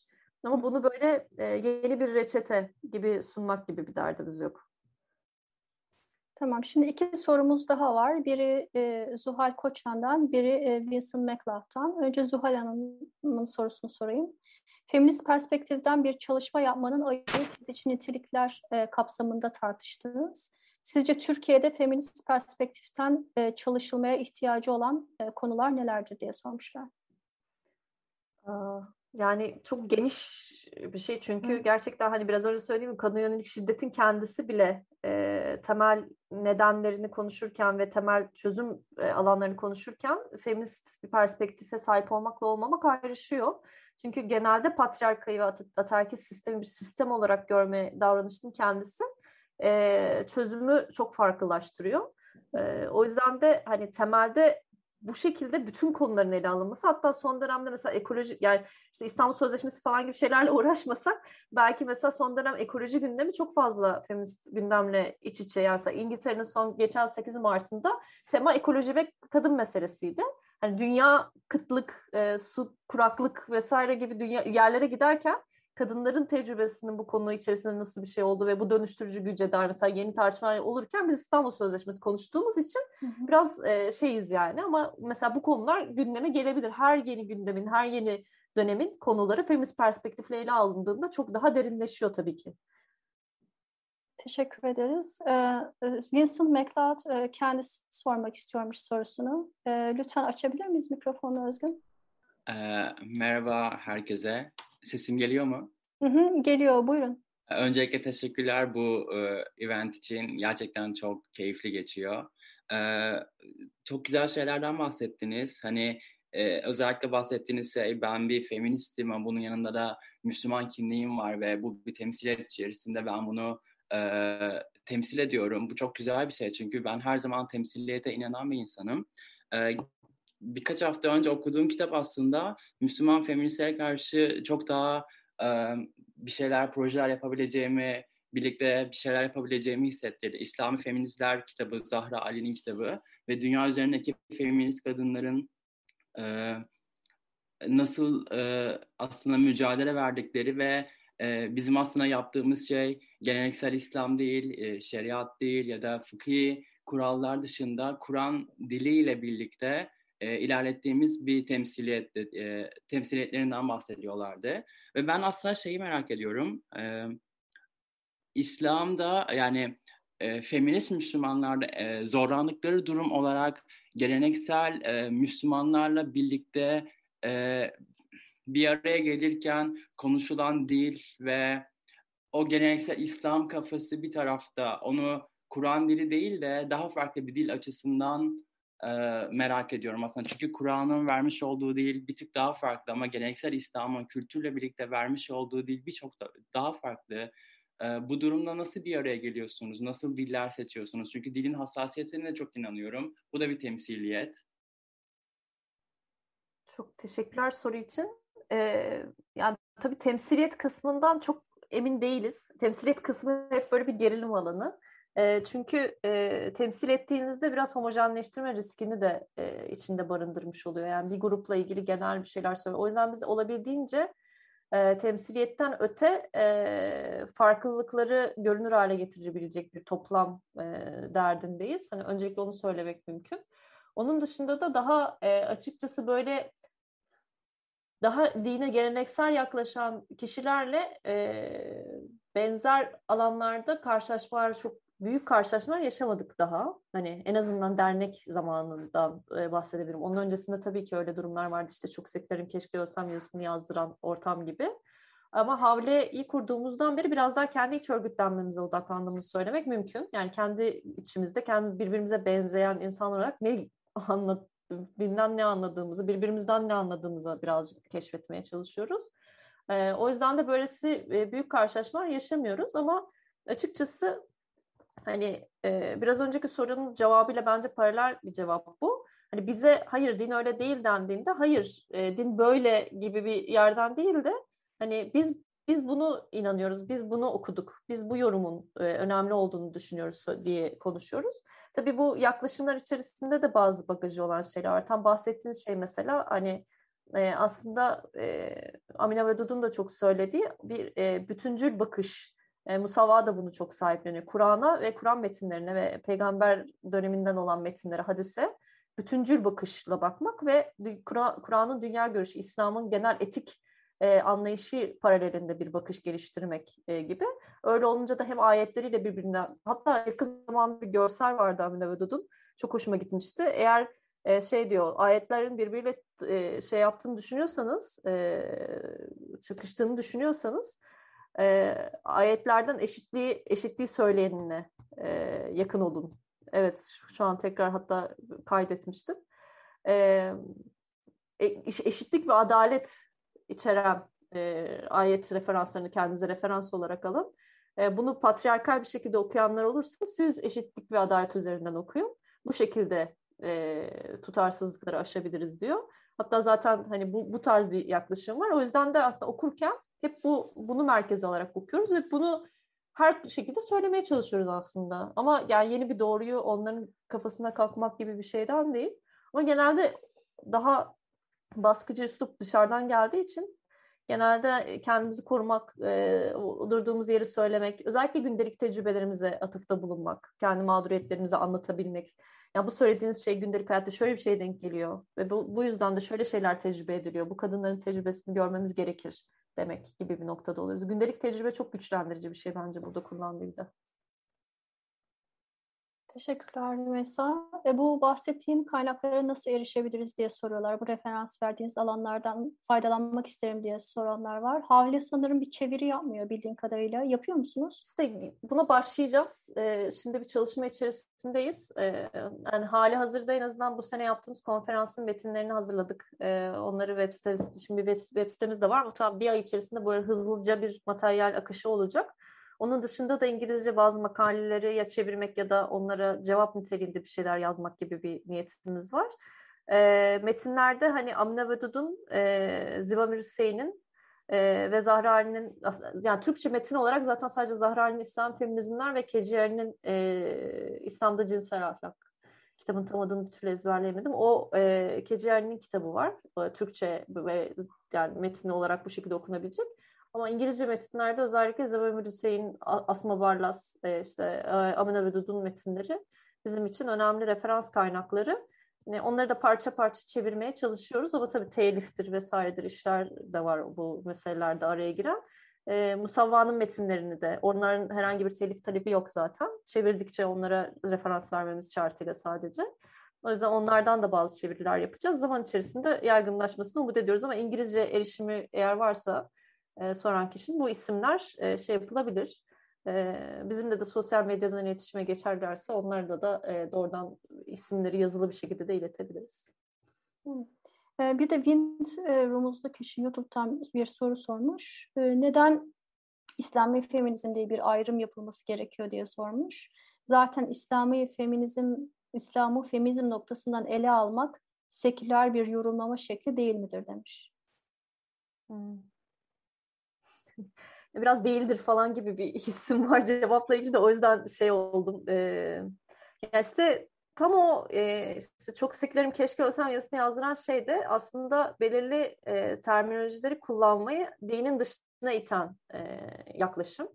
Yani din benim için ve birçok aslında bu şekilde yaşayan Müslüman için din ayrıca dini diye bir e, kategorizasyon içerisinde alınmak zorunda değil. Yani gündelik hayatın kendisi aslında Allah'ın işte gözettiği ve e, e, yönettiğini hissettiğimiz, düşündüğümüz, kendi irademizle de e, bu şeyi sınavı geçmeye çalıştığımız gündelik hayatın kendisi e, her şeyiyle dini. Yani o yüzden de mesela dini müzik, ben benim için müzik konusunda öyle bir çatışma vardı. Yani dini olan müzik, dini olmayan müzik gibi. E, müzik yaptığım müzikle ilgili de böyle eleştiriler geliyordu ben mesela seküler bir müzik yapmıyorum. Yani ben müzik yapıyorum Müslüman olduğum için muhtemelen dini bir şey de var. o yüzden de hani öyle bir gündelik hayatı genel olarak o şekilde ayıran bir insan da değilim. İşte o yüzden biraz önceki İslami seküler ayrışmasında zaman içerisinde kaybı ve ortadan kaybolmasının kendisiyle ilgili de benzer bir şey aslında söylemiştim. O yüzden de yani mümkün olduğu kadar bu tarımları gün, geçiş dönemini betimlemesi amacıyla kullanırız umarım.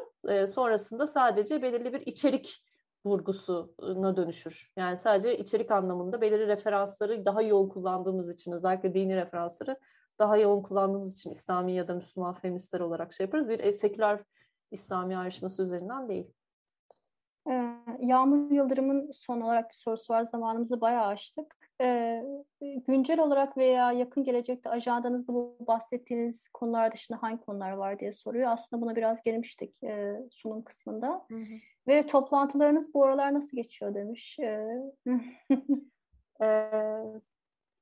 toplantılar yani tabii pandemi sürecinin kendisi çok e, zorlayıcı bir süreç oldu. Yani bizim gibi hareketi daha böyle kurma aşamasında yüz yüze gelme konusunda ilk heyecanlarını e, şey yapmış e, bir ekip olarak pandemiyle böyle bir kesintiye uğramış olduk. Ee, eğer yapabilseydik mesela geçen sene beş şehirde farklı farklı etkinlikler yapacaktık e, vesaire. Bu çok örgütlenme için ne kadar değerli olduğunu daha önce örgütlenme tecrübesi olanlar bilir. O açıdan çok önemli bir kesinti uğraştı, uğrattı ama geçen sene özellikle pandemi başlangıcında çok böyle hevesle canlı yayınlar, toplantılar vesaire başlamıştık. Şimdi bir yorulma var hepimizde çok doğal olarak. Ama toplantılar şu an iç ekip ve e, bu iç ekipten doğru dışarıya doğru güzel bir seyre doğru gidiyor. Daha kendimizi tekrar tekrar düşünebildiğimiz, tekrar yapılandığımız e, bir feminist örgüt olarak kendimizi tekrar kurduğumuz bir sürece doğru da gidiyor. O yüzden hani pandeminin olumsuz yanları olsa da olumlu yanı da biraz içeri dönmeye olanak tanıması oldu. E, İslam feminizmlere dair tekrar bir okuma e, başlattık. E, hatta böyle farklı feminizme dair de genel bir tartışma yapma niyetindeyiz. E, biraz örgütlenmeye e, gidiyor bizim toplantılarımız ağırlıklı olarak nasıl bir araya geliriz, nasıl söz üretiriz e, meselesine odaklanıyor. Ama e, heyecan verici olduğunu söyleyebilirim her toplantının. Gönüllü bizim sosyal medyalarımızda bir gönüllü formu var. Gönüllü kelimesinin kendisi biraz tabii böyle eskitilmiş bir kelime sanki böyle çok sürekli halinin talebi olacakmış gibi ama hani kastımız biraz genel e, halkada bulunmak isteyen kişiler e, orada. Eğer öyle bir iç toplantılara katılın, yani çünkü bütün toplantılarımızı dışarı açmıyoruz gündemlerimizin hassasiyetinden de ötürü. Bu toplantılara katılmak isteyen olursa sosyal medyadan e, şey yapabilir, e, gönüllü formunu doldurabilir. Merakınızı o şekilde içimizde yer alarak da giderebilirsiniz. Tabii sadece kadınların, e, kadın plusların katılımına açık ama e, bekleriz yani. Tabii katılımcıyı bilmiyorum o yüzden. Kaç kişisiniz şu an Rümeysa? Yani iç çekirdek ekip, yürütücü ekip 11 kişi. Ee, bir istişare ekibimiz var. Genel kararları aldığımız 50 kişi. Gönüllü ekibimizde 170-180 kişiydi en son. Ee, şimdi son olarak Seher Selma yazıcı teşekkür ediyor. Bir soru değil. Ee, bu program için çok teşekkürler. Ülkemizde kadın hakları ve feminizm alanında Havli'nin varlığının çok önemli olduğunu düşünüyorum demiş. Biz de öyle düşünüyoruz. Ee, Seher Selma yazıcı. Çok teşekkür ederim. Başka soru yoksa Rümeysa iyi ki geldin, iyi ki konuştuk. Çok güzel bir sohbet oldu. Çok teşekkürler. Ben de çok zevk aldım. Yine yapalım. Evet. Kedine de teşekkür ederiz geldiği için. Evet bir... sağ olsun. Hiç mahrum bırakmıyor kendisinden. e, Q&A bir şey daha görüyorum. E, son bir soru var ama isterseniz artık e, bayağı geçtik e, e, süremizi. E, bir saniye. Gönüllü formunu en e, yakın zamanda dolduracağım diyenler var. Bekleriz, çok mutlu oluruz.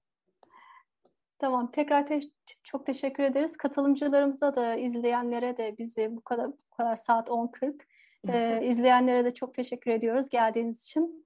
Ee, herkese iyi akşamlar diliyorum. İyi akşamlar.